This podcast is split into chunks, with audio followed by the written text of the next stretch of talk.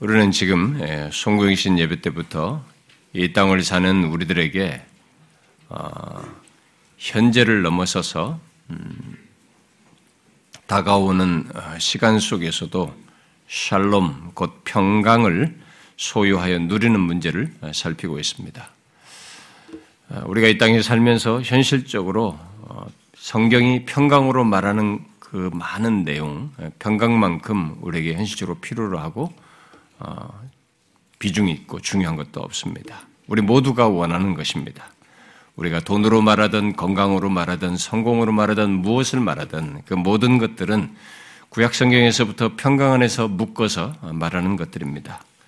제가 이 처음에는 이것을 한 번만 더 연결해서 살필 정도로 생각을 했습니다만은 자칫 성경이 말하는 평강 그것을 이 땅에서 우리들이 경험하며 사는 것에 대해서 너무 이게 평강하니까 자꾸 막연하게 알고 어, 적용할 수 있을 것 같고 또 구약이나 아, 구약과 신약으로 연결해서 강조되는 평강이 있는데 그것을 이렇게 너무 구약적인 내용 안에서만 단편적으로만 이해할 가능성이 있어서 신약으로 이어져서 말하는 평강의 온전한 의미를 살피기 위해서 이렇게 좀 계속 신약으로 연결해서 살피고 있습니다.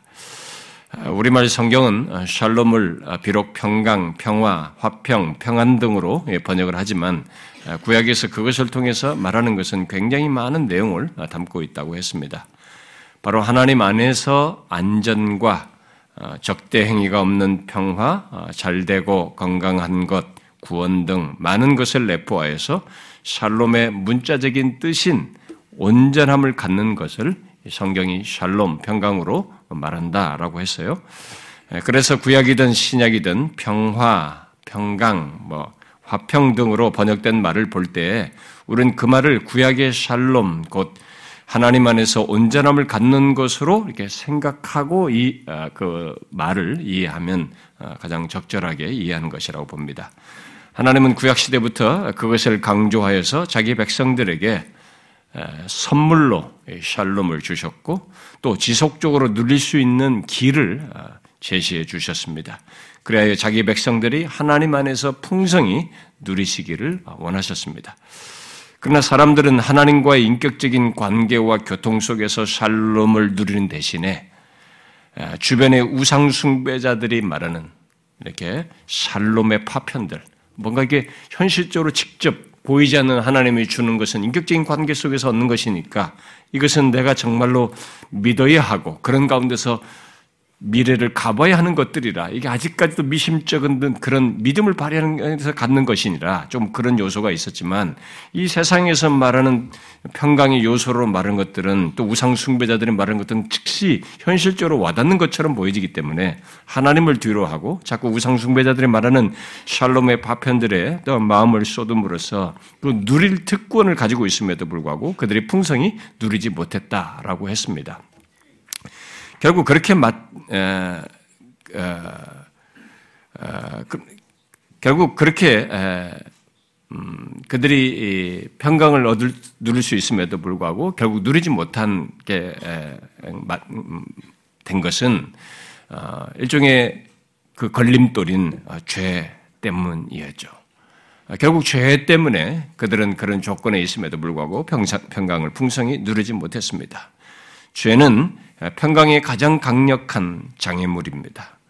이 땅의 모든 사람들이 하나님 안에서 누릴 수 있는 샬롬을 알지도 얻지도 누리지도 못하는 것도 바로 이 죄라는 강력한 걸림돌을 갖고 있기 때문이고 설사 하나님의 백성이라 할지라도 그런 조건에 가지고 있다 할지라도 죄를 품고 있으면 그 샬롬을 어, 풍성히 누리지 못하는 그런 일이 있게 되는 것입니다.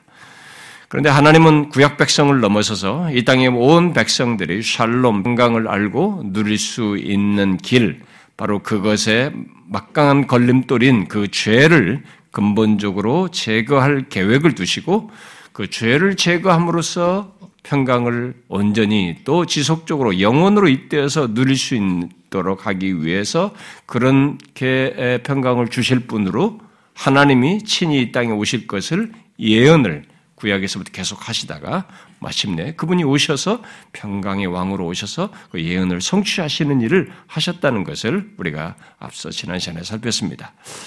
아, 그것은 죄 없으신 조건의 대속자, 그야말로 구약에서부터 줄곧 어, 이렇게 어, 상징하여서 말한 그리고 예표한 죄의 대속자로 하나님이 친히 오셔서 죄를 지고 죽으심으로써 성취하시는 그런 내용으로 어, 예언을 했습니다.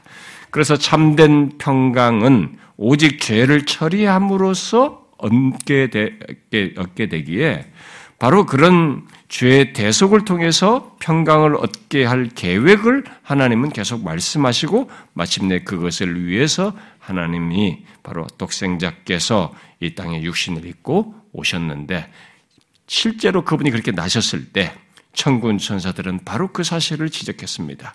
지극히 높은 곳에서는 하늘에서는 하나님께 영광이요 땅에서는 뭐라고 그랬어요? 평화라고 그랬어요. 샬롬이다. 라고 하면서 이 땅과 관련해서 말하는 것은 다른 단어가 아니라 다른 말이 아니라 샬롬을 말했습니다. 바로 하나님이신 예수 그리스도를 통한 샬롬에 이제 샬롬이 있게 된 것을 말을 한 것이죠.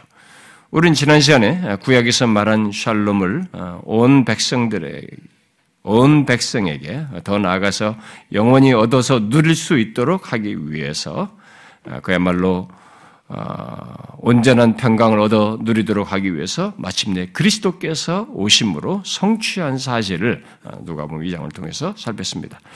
자, 그런데 지난주에 살핀 누가복음 2장 본문에서 그리스도께서 오셔서 주시고자 한 평강을 이 땅의 모든 사람들에게 기쁜 소식으로 평강을 얻을 분으로 오셨다는 이 모든 사람에게 기쁜 소식으로 전하지만은 실상 그 평강을 알고 소유하여 누리는 사람은 전부는 아니었다고 그랬습니다.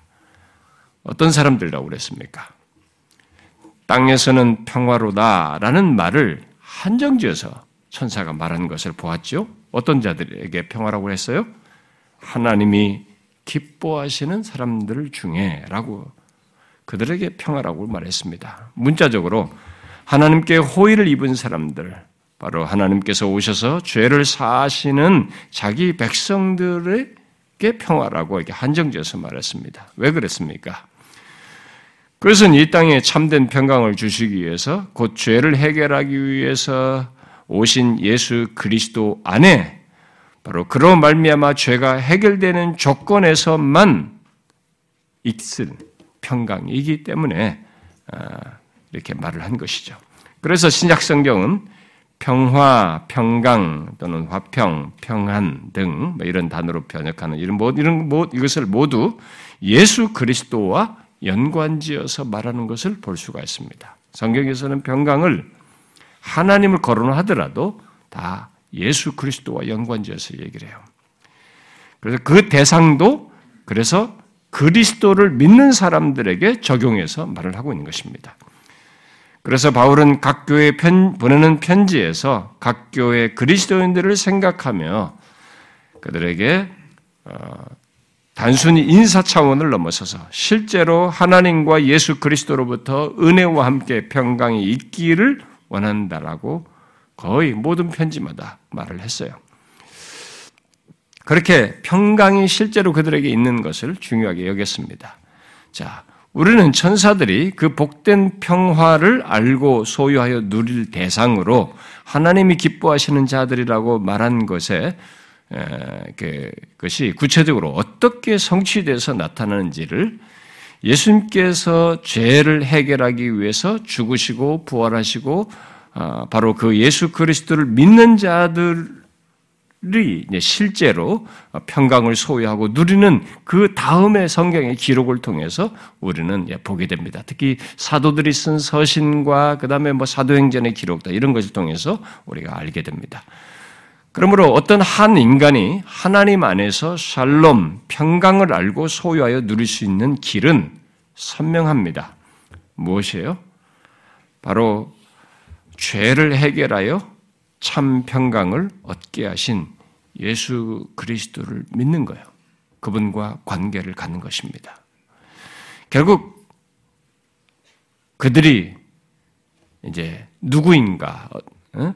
그들이 어떤 사람인지에 대해서 이제 오늘 본문에서 우리가 시사하는데요. 어, 바로 예수님의 참 제자들입니다. 참된 그리스도인들이에요. 여러분 성경이 이 평강을 말을 하면서 이렇게 한정지어서 말하는 것을 잘 이해하셔야 됩니다. 우리는 평강을 교회당에 다니는데 왜 나는 평강이 없느냐, 왜 평강을 못 누리는가에 대해서도 생각을 해보셔야 되고, 왜 교회를 다니고 자기가 예수를 믿는다고 하는데도 성경이 말하는 이 샬롬에 대해서 알지 못한다는 것은 있을 수가 없어요. 성경이 거짓말하지 않는 한 하나님이 거짓말이 하지 않는 한 성경이 말하는 평강을 모르면서 살 수는 없는 겁니다. 그래서 성경은 모든 사람에게 말하지 않아요. 예수님을 따른다는 외면적으로 따르는 사람들 모두를 포함하고 있는 것도 아닙니다. 거기는 유다가 제외됐어요. 그러니까 예배당에 앉은 모든 사람을 말하는 것도 아닙니다. 아, 예수님의 참 제자들, 참된 그리스도인들. 그러니까 누구든지 진실로 예수 그리스도를 믿는 사람들은 참 평강을 얻는 것입니다. 아, 왜? 바로 평강의 걸림돌인 죄가 해결됨으로써 그 결정적인 사실을 가지고 있기 때문에 그것이 가능한 것입니다.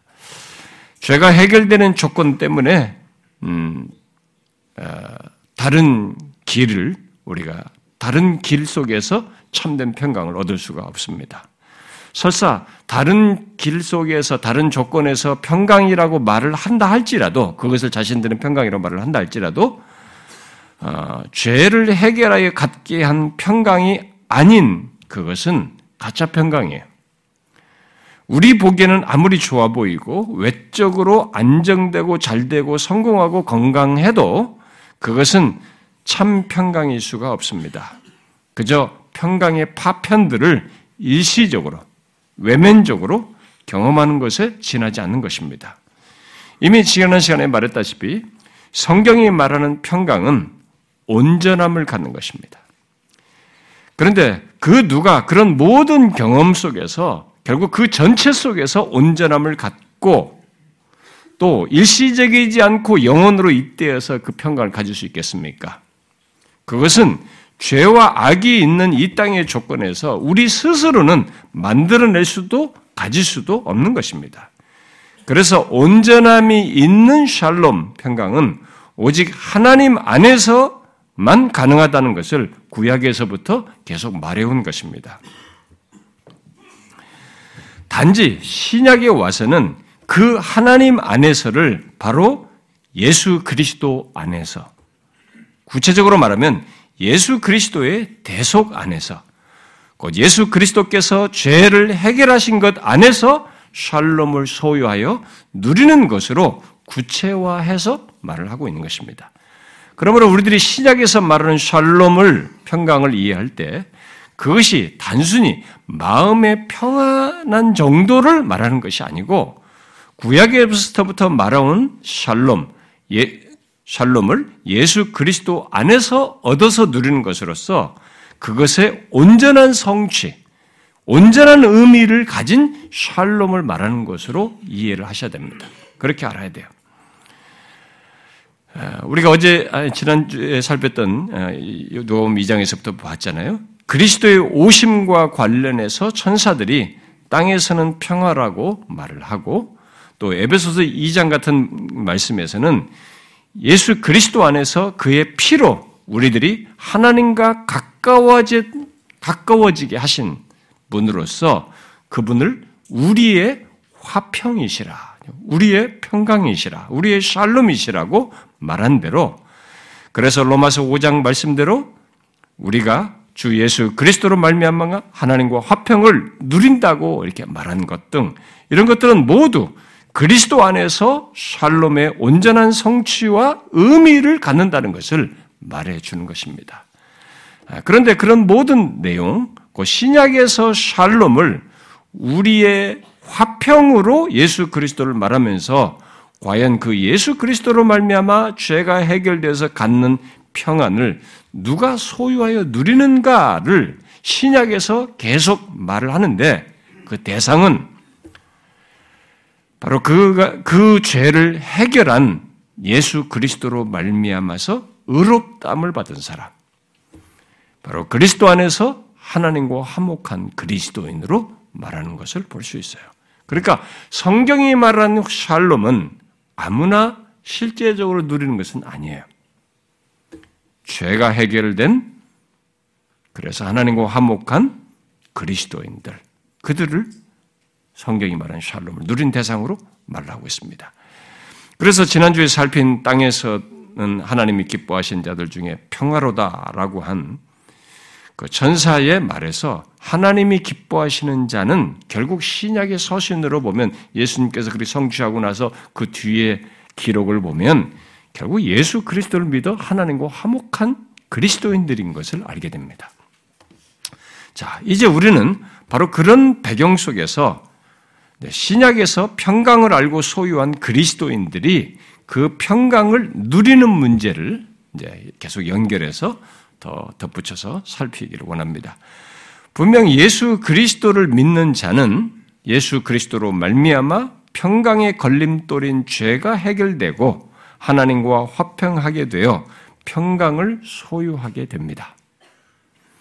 문제는 그 평강을 누리며 사는 것이에요. 비록 죄와 악이 있는 이 세상을 살지만 우리가 보고 경험하는 모든 것 속에서 다양한 상황과 조건 속에서 우리는 하나님 안에서 우리 주 예수 그리스도의 구속 안에서 온전함이 있는 평강을 누릴 수 있다는 것입니다. 미래를 예측할 수 없는 우리들인지라 우리 스스로 만들어낼 수는 없어요. 이런 온전함이 있는 평강을 만들어낼 수 없습니다.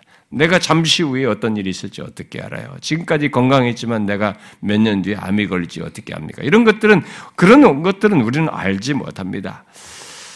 아, 그래서 그런, 우리 스스로 이런 온전한 평강을 만들어낼 수는 없지만, 우리는 죄가 해결되어서 평강을 누릴 수 있는 지위와 조건을 가지고 있는 것이죠.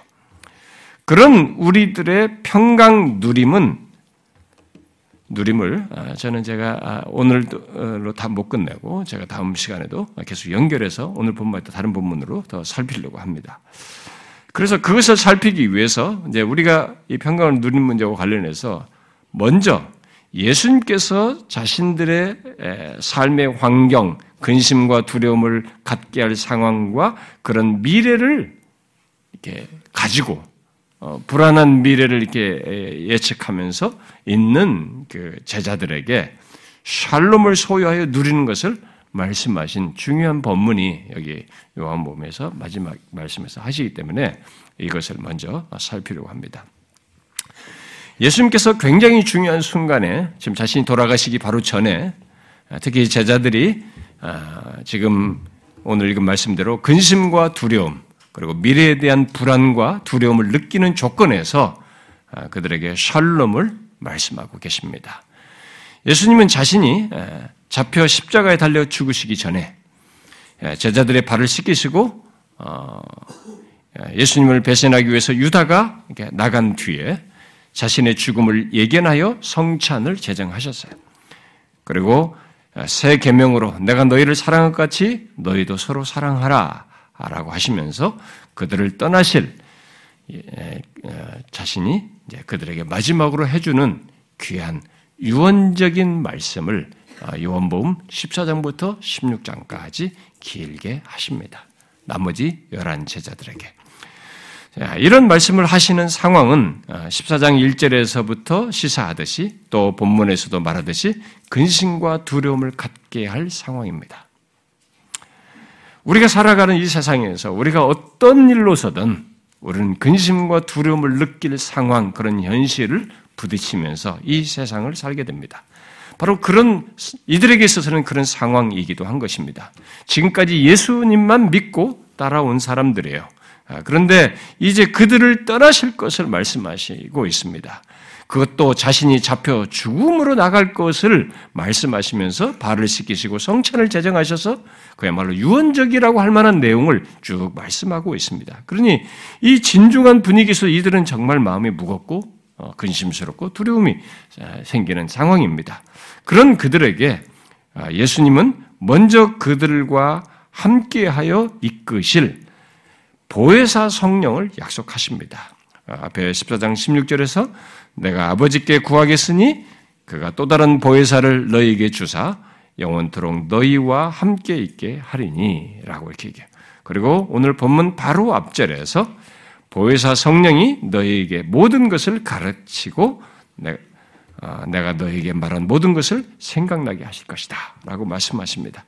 그렇게 어, 성령에 대한 약속 이후에 예수님은 또 한 가지 중요한 사실을 그들에게 말씀하시는데 바로 그것이 오늘 본문에서 말한 내용이에요. 뭐예요?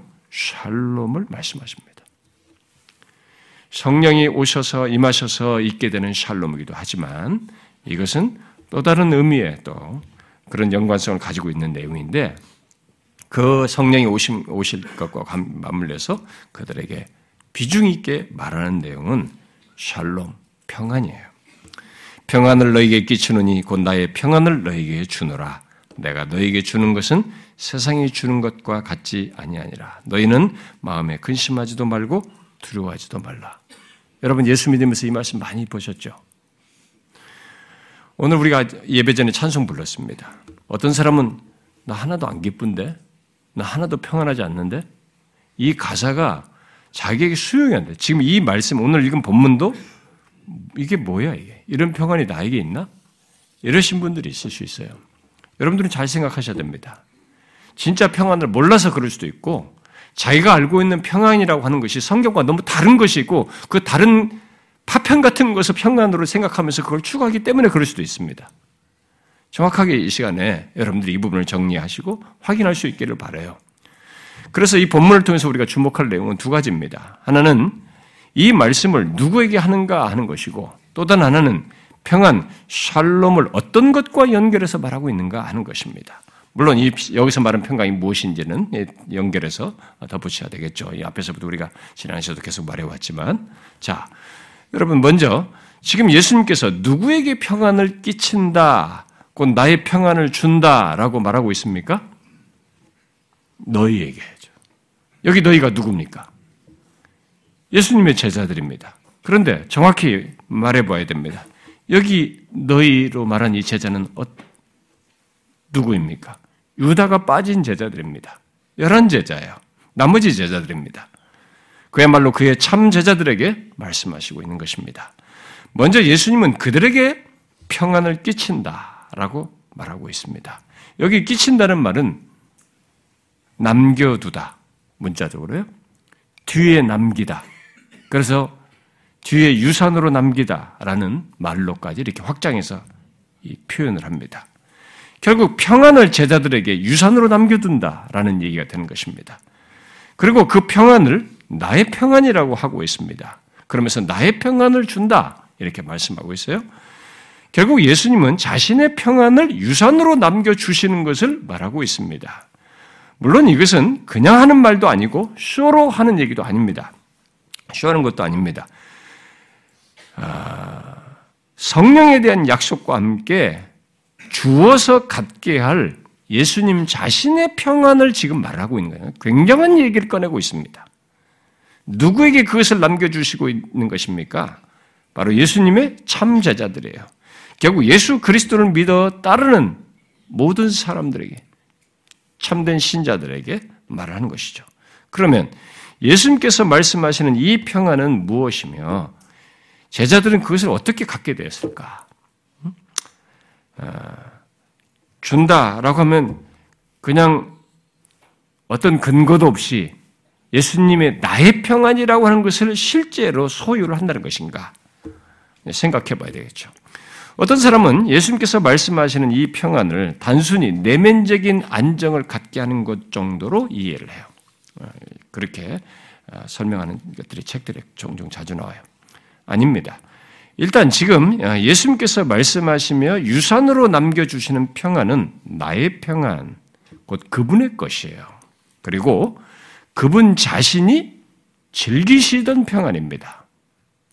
바로 하나님 안에서 누리셨던 그 평안입니다. 구약에서 말해온 샬롬의 평강의 궁극적인 것이 무엇인지를 우리는 여기서 보게 되는 것이죠.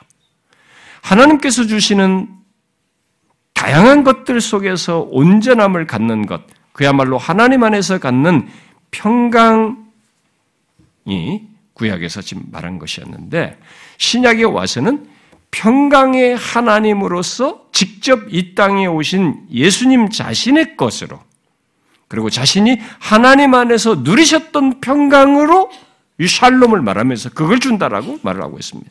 얼마나 놀라운 사실입니까? 구약에서 하나님 안에서 갖는 평강이 신약에서 그리스도 안에서 갖는 그분의 평강으로 지금 말하고 있는 것이에요. 여러분, 이 평강이 그러면 어떤 것이겠어요? 그저 힘들 때 내면을 차분하게 하는 것 정도를 말하겠습니까? 예수님이 그 정도의 평강을 경험하시고 누리셨어요?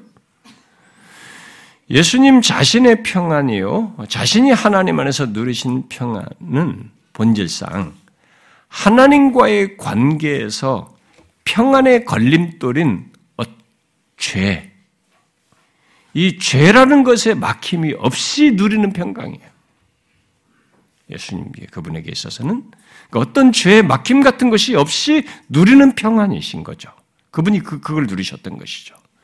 그러므로 지금 예수님께서 유산으로 남기시는 평안, 바로 나의 평안을 주신다고 했을 때의 평안은 근본적으로 바로 예수님 자신이 자신 안에서 죄가 해결되어서 갖는 평안을 말을 하고 있는 것입니다. 물론 그 평안은 예수님께서 이 땅에 계실 동안 자신의 것으로서 하나님 안에서 누리셨던 평안을 일차적으로 시사합니다만 예수님의 평안, 나의 평안이라고 말한 그 예수님의 평안 속에는 잠시 후에 십자가에 달려 죽으시고 부활하여 높이 들리신 조건에서 더 완전하고 충만한 것으로 받아 누리실 평안을 내포하는 것입니다. 그러므로 예수님께서 주시는 유산으로서의 나의 평안은 결국 그것까지도 포함하는 평안인 것이죠. 장차 완전한 상태에서 누릴 영원한 평안까지 포함하는 것입니다. 요약하면 죄로 인해 막힘이 없이 하나님 안에서 갖고 누린 평안이요. 영원하고 완전한 조건에서 누릴 평안을 말하는 것이에요. 그게 나의 평안이에요. 그런 평안은 근본적으로 죄가 해결되는 조건에서만 갖고 누릴 수 있는 것입니다. 그렇지 않고서는 말할 수가 없어요. 물론 이 평강은 평안은 예, 내용상으로는 세 가지의 평안을 내포하는 것이죠. 하나는 하나님과의 평화, 하나님과의 관계 속에서 하나님과의 화평으로 말한 하나님과의 평안을 말하는 것이고 또 다른 하나는 우리가 에베소서 같은 데서 2장 같은 데 보지만은 다른 사람들과의 평화를 내포합니다.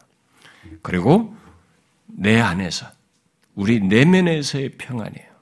여러분 모든 것 가지고 있어도 내 안에서 평안이 안 되는 사람들이 수두룩합니다. 예수님은 바로 그런 평안을 누리셨던 것이에요. 그래서 예수님이 누리신 평안은 성경이 말한 이런 최소 세 가지의 그 종합된 내용의 평안을 말을 한 것이죠. 지금 바로 그 평안을 유산으로 남겨주시고 있는 것입니다. 그러면 그렇게 죄가 해결되어야만 갖는 그런 평안을 제자들에게 어떻게 갖게 한다는 것인가? 그것은 예수 그리스도께서 십자가에 달려 죄를 해결하심으로써입니다. 예수님은 이 말씀을 하신 뒤에 실제로 죄를 지시고 십자가에 달려 죽으십니다. 우리의 평안의 영원한 걸림돌인 그 죄를 자신이 친히 지시고 십자가에 달려 죽으셔요. 그리고 3일 만에 부활하신. 그리고 부활한 그 저녁에 그야말로 평안의 걸림돌인 죄를 해결하시고 다시 사신 그날 저녁에 유대인들을 두려워하여 제자들이 모인 곳에 문을 단단히 잠가 놓고 그들이 두려워서 거기 다 모여 있을 때 예수님이 그 방에 호련히 나타나셨어요. 그리고 그들 가운데 서셔서 뭐라고 말했습니까? 너에게 평강이 있을지어다 그랬어요. 다른 것이 아니라 바로 평강 샬롬을 말씀하셨습니다. 샬롬이 너무 풍성한 내용을 담고 있어서 유대인들이 흔히 인사말로 쓰지만 이때 예수님께서 하신 말씀은 단순히 인사말을 훨씬 넘어섭니다. 바로 오늘 본문에서 샬롬을 유산으로 남겨주신 것의 연장선상에서 위협과 위험이 있는 상황과 현실 속에서 두려워하는 그들에게 나타나셔서 그들에게 남겨주신 그 중요한 샬롬, 평강을 상기하는 것이죠. 그말로 평강의 가장 중요한 걸림돌인 죄를 해결하시고 부활하신 주님께서 다시 샬롬, 평강이 너희에게 라고 말씀하시면서 사실상 본문에서 말한 것을 반복하고 있는 것입니다. 부활하신 주님은 진실로 평안의 걸림돌인 죄를 해결하신 것 속에서 평강을 말씀하셨어요. 그야말로 마침내 그 모든 것을 이루시고 그의 제자들에게 유산으로 남겨주신 나의 평안을 소유하여 누릴 수 있도록 해주신 것입니다. 누구에게요? 바로 유다가 빠진 그의 참 제자들에게, 곧 예수 그리스도를 믿고 따르는 모든 그리스도인들에게 그렇게 하신 것입니다. 그러면 이제 질문해 봅시다. 여러분은 예수님께서 남겨주신 나의 평안이라고 하는 이런 성경이 말한 이 평강, 예수님께서 말씀하신 나의 평안이라고 하는 것, 이것은 참 제자들, 예수 믿는 사람들에게 분명히 유산으로 준 거예요. 이런 평안을 알고 소유하고 있습니까? 여러분들에게 인식상으로 억지로 있는 것처럼 하라는 게 아닙니다. 여러분 성경 진리를 그렇게 그런 식으로 적용하면 나중에 여러분들이 허당 집습니다. 성경에서 충분히 말하는데 이게 뭐야? 이런 식으로 남 탓합니다. 정확하게 근거를 가지고 얘기하는 것, 실체로서 얘기하는 것을 그 과정에서부터 처음부터 모든 내용 속에서 주님이 이런 배경 속에서 하시고 있기 때문에 진짜 예수 그리스도를 믿어 죄 사함을 받은 자에게 있게 된 주신 나의 평안을 알고 소유하고 있느냐는 거예요. 어떻습니까? 여러분, 교회를 다니면서도 이런 성경이 말하는 나의 평안을, 주신 평안을 모르기 때문에 진짜 희한하게 예수를 믿는 것입니다. 자기 주도적으로 믿고 자기 마음대로인 거죠. 그러면서도 이 평안을 경험 못해요. 그러면 나중에 탓합니다. 교회 다니봐야 소용없다. 예수 믿어도 아무것도 아니다. 예수를 제대로 믿었을까요? 그 사람은 진짜 이 평안을 알았을까요? 소유했을까요? 아니에요. 성경이 말하는 평안의 실체도 정확히 알아야 되고요. 이것은 어마어마한 대가를 지불하여서 우리 갖게 한 거예요. 이 세상에서 얻을 수 없는 거예요. 오늘 본문에 말했잖아요. 내가 너에게 주는 것은 세상이 주는 것과 같지 않다고 그랬습니다. 이 세상에서 주는 파편적인 것과 다른 것입니다. 그런 모조품과도 다른 것이에요. 나의 평안입니다. 그래서 중요한 질문이에요. 여러분들은 이 평안을 알고 소유하고 있습니까? 혹시 나의 평안이라고 하니까 어려울 때, 힘들 때, 고통스러울 때 구름을 나는 듯한 상태를 갖게 하는 것 정도로 생각하십니까? 그때 참 없는 것처럼 마음이 확 시원해지는 이 정도를 생각하십니까? 예수님은 그런 것을 평안으로 말하지 않았습니다. 신약 성경이 또 여기 예수님께서 말씀하시는 이 평안은 1차적으로 죄가 해결되어서 하나님 안에서 갖는 평안이에요. 곧 죄가 해결되어 하나님과 화목하게 되어 그 안에서 모든 것을 보며 삶의 모든 것 속에서 내면의 평강까지 갖는 것을 말하는 것입니다. 예수님이 이 땅에 계실 때 그리 하셨어요. 그래서 모든 상황과 환경이 그를 압도하지 못했습니다. 그를 흔들지 못했어요. 죄가 해결되어 하나님 안에서 갖는 평안은 하나님 안에서 완전한 조건에서 갖고 누릴 영원한 평강을 내포한다고 그랬습니다. 거기까지 연결성을 가지고 있는 것이에요. 그래서 더욱더 이 세상의 어떤 것도 이 평강을 흔들 수가 없는 평강이에요. 여러분, 예수님께서 죄를 해결하여서 갖게 한 평안은 먼저 이렇게 결정적이고 영구적인 기반을 갖게 한 그런 결정적인 내용을 가지고 말하는 평강이라는 것을 이해하셔야 됩니다. 죄를 해결하여 하나님과 화목한 조건에서 심판을 받아야 되고 진노를 받아야 하는 그 진노를 내리시는 그 대상과 그 하나님과의 관계 속에서 화평하여서 또 죄로 인한 파괴, 결정적으로 사망을 넘어서 하나님 안에서 완전한 조건으로 계속 이어 영원히 평강을 누리는 것까지를 내포한 것입니다. 정녕 여러분들이 예수를 믿는 사람이면 참된 신자이면 여러분은 바로 그런 평강을 가진 자이에요. 실제로 가진 자입니다. 마땅히 가진 자이어야 합니다. 자, 또다시 질문해 보겠습니다. 여러분들은 이런 평강을 알고 있습니까? 예수 그리스도를 믿어 죄가 해결된 사람은 바로 그런 평강을 받아 소유하고 있는 것인데, 가지고 있는데, 여러분이 진짜 그러냐는 거죠. 바로 예수 그리스도께서 십자가에 달려 죽으시고 부활하여 실제로 내가 하나님과 화평이라는 것 자체를 생각할 수 없는 화평의 스타트가 자체가 불가능한 그 죄를 가지고 있는 나의 죄를 해결하여 갖게 한 평안. 그래서 영원으로까지 이때어 누릴 평안을 여러분들은 알고 소유하고 있습니까? 자, 이 질문을 더 정확하게 하려면 누리는 문제를 생각해야 되겠죠. 문제는 이 평강을 누리는 것이에요. 여러분들이 대답을 어, 명확하게 못하는 사람들은 설사 어떤 사람은 소유하고 있음에도 누리지 못해서 그럴 수도 있는데요. 그래서 문제는 이 평강을 누리는 것입니다. 오늘날 교회당 안에는 가짜 평강을 기독교 평강으로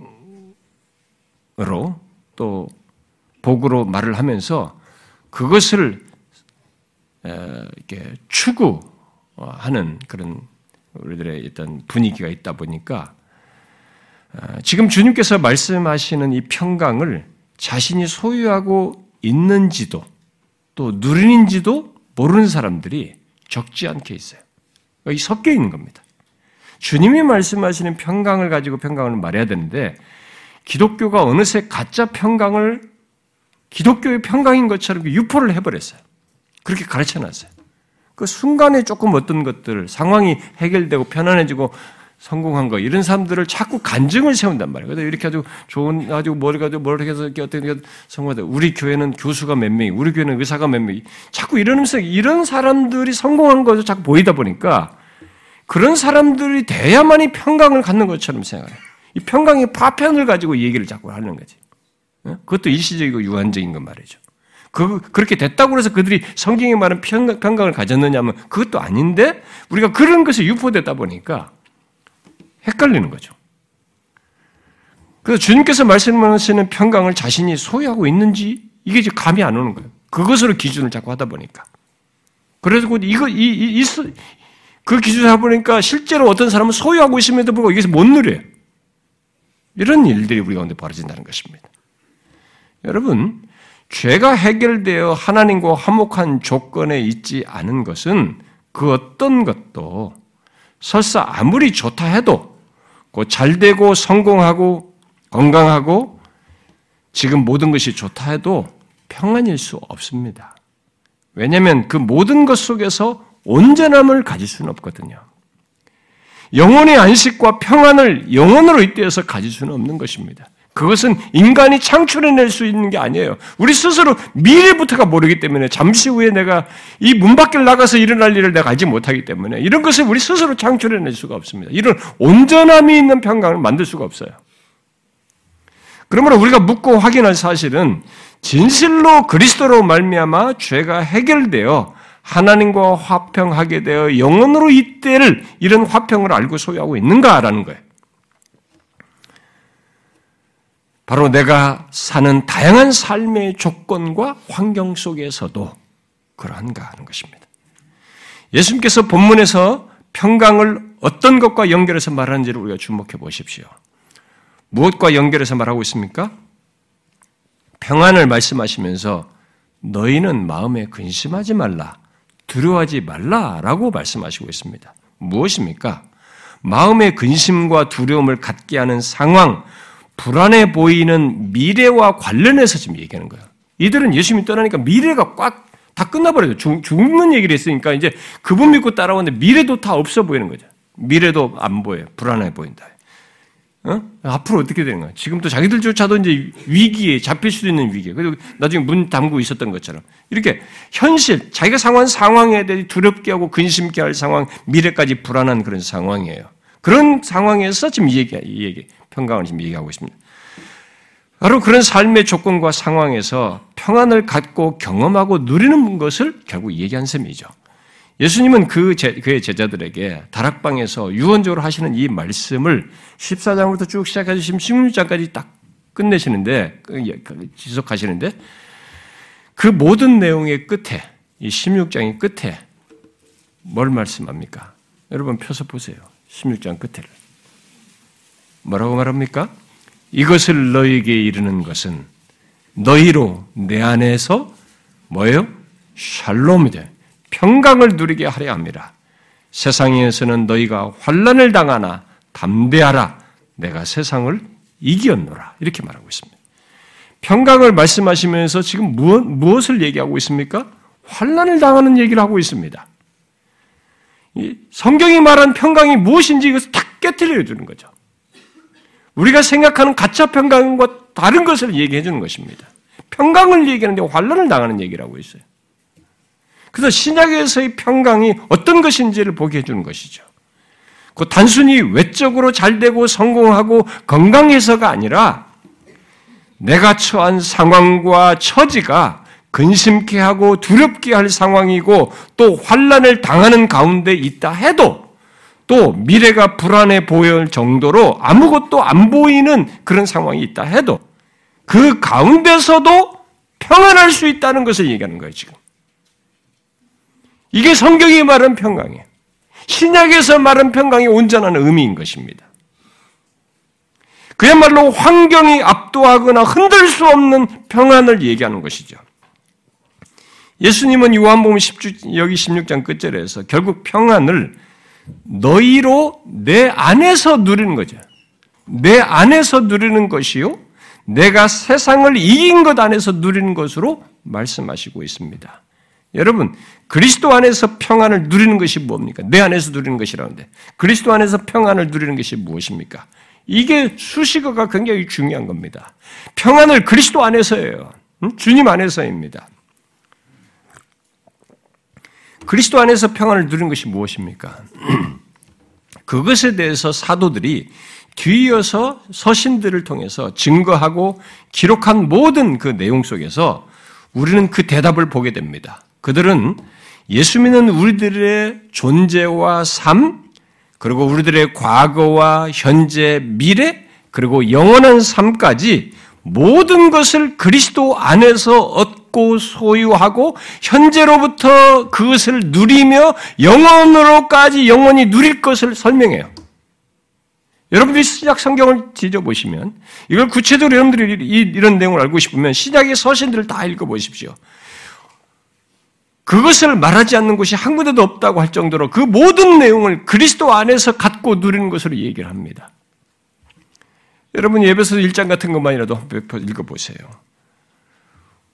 우리의 구원의 모든 것, 그리고 우리의 장래에 대한 보증으로서 성령께서 우리의 기업의 보증이 되시는 것까지 다 그리스도 안에서라고 말해요. 그리고 뭐 다 읽어보세요. 그런데 극적이고 벅찬 내용 같은 경우는 로마서 8장 같은 후반부죠. 이 땅을 살면서 우리를 흔들 수 있는 것들이 뭡니까? 거기에는 환란도 얘기입니다. 환란은 힘들어요. 여러분의 인생 살면서 우리 환란을 겪으면 우리는 정말로 그 순간은 앞이 안 보입니다. 왜 이럴까? 의문, 의문이 들 정도. 환란이죠. 박해를 받아보세요. 박해도 적당한 박해인 몰라도 우리가 일제 강점기나 1세기 당시 크리스천들이나 사자밥이 되게 하는 그런 상황이나 또 무슬림처럼 지금도 죽이는 상황 같은 거. 이 상황이 다릅니다. 곤고, 기근, 위험, 칼, 심지어 사망까지 죽음은 우리에게 최고로 두렵게 하는 내용이에요. 강력한 것입니다. 근데 그런 것까지 그리스도 안에서 얻게 된 것을 흔들 수 없고 제거할 수 없는 것으로 얘기합니다.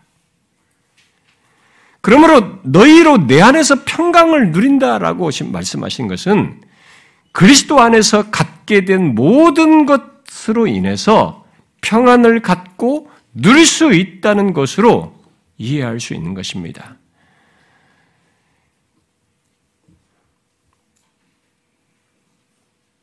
이런 사실 때문에 신약에서의 평강은 그리스도 안에서 온전함을 갖는 것이라고 할 수 있는 것이죠. 그리스도 안에서. 정말로 너무 부유하고 풍성하고 영원으로까지 잇대어 계속되는 평강. 그리스도 안에서 허락된 모든 것으로 인해 이 땅에서부터 이 세상과 이 세상에서 겪는 그 어떤 것도 막지 못하고 흔들리지 못하는 영혼의 평안을 말하고 있는 것입니다. 그러므로 묻고 싶습니다. 여러분은 이런 평안을 알고 소유하며 소유하여 누리고 있습니까? 자, 근심과 두려움을 갖게 하는 상황에서 미래가 불안한 조건에서 또 환란을 당하는 상황과 경험 속에서도 예수 그리스도 안에서 죄가 해결돼야 내 죄로 인해서 받아야 할 어마어마한 진노와 심판이 있는데 이제는 그런 것을 내리실 분이 아닌 오히려 그분과 화목하게 되어서 죄로 인해서 있게 된 모든 파괴와 사망과 형벌까지 해결되어서 그야말로 그리스도께서 세상을 이기시고 죄와 사망을 이기신 것 안에서 흔들리지 않는 평강을 경험하며 살고 있느냐는 거예요. 어떻습니까? 우리 성경에서 지금 주님이 말하는 평강은 바로 그런 평강입니다.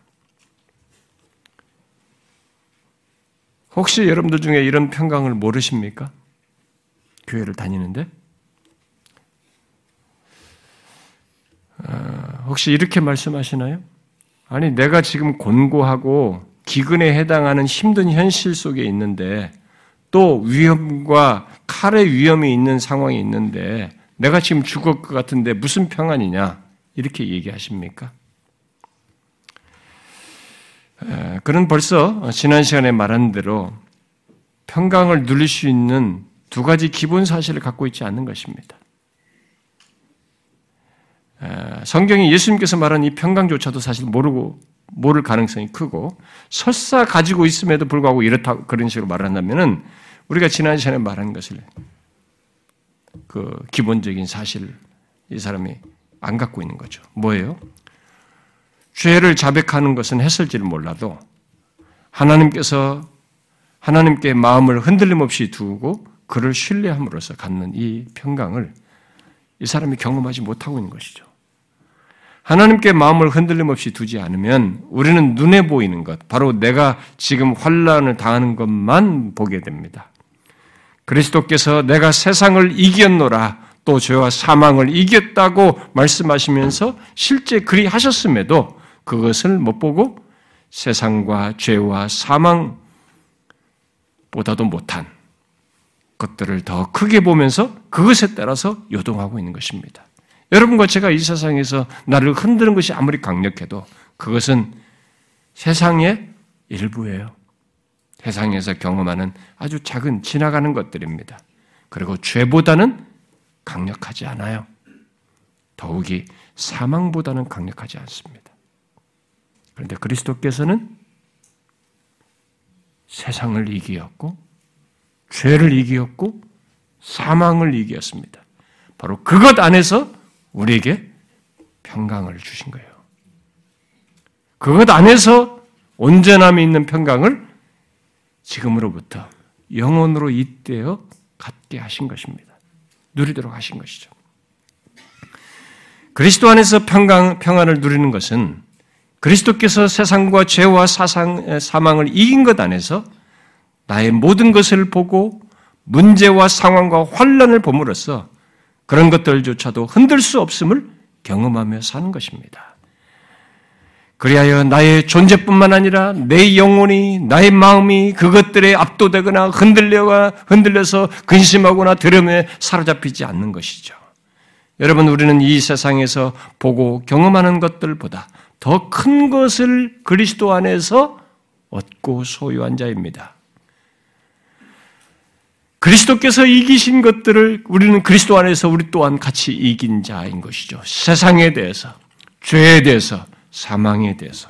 그것들이 어떻든 세상과 사망, 죄와 사망이 우리를 어느 순간은 힘들게 하는 요소로 있을지 모르지만 그것이 우리를 궁극적으로 이기는 것은 아닌 것입니다. 그리스도께서 이기신 것 안에서 우리는 그것들을 다 이기긴 것이 되어서 설사 죽음조차도 우리는 그것으로 나를 이기는 죽음으로 말한 것이 아니라 생명으로 나아가는 관문 정도로 얘기하는 것입니다. 성경이 그렇게 말하고 있어요. 세상이 우리를 위협할 수 있고 아, 환란에 해당하는 것을 경험하며 살 수도 있습니다. 그 세상이 그러나 그 세상이 우리는 우리를 이기지는 못합니다. 바로 예수님을 이기지 못하듯이 말입니다. 세상의 이김은 한계가 있습니다. 우리의 마음과 몸의 아픔과 고통을 주고 가장 결정적으로 우리에게 육체적인 죽음을 가지는 것 정도까지 할 수는 있어요. 그러나 우리는 예수님께서 그런 세상을 이기시고 부활하신 것처럼 그래서 세상조차도 그에게 한계를 드리는 것처럼 우리 또한 그리스도 안에서 죽음을 넘어 부활이요 생명이신 것을 경험할 것이기에 세상이 결국 우리에 대해서 한계를 드러낼 것입니다. 이기지 못하는 거죠. 우리의 평화는 바로 그럴 수 있는 조건을 그리스도 안에서 가져서 간, 누리는 것이고 그것 안에서 이 평안을 영원으로까지 이때어 갖는 것입니다.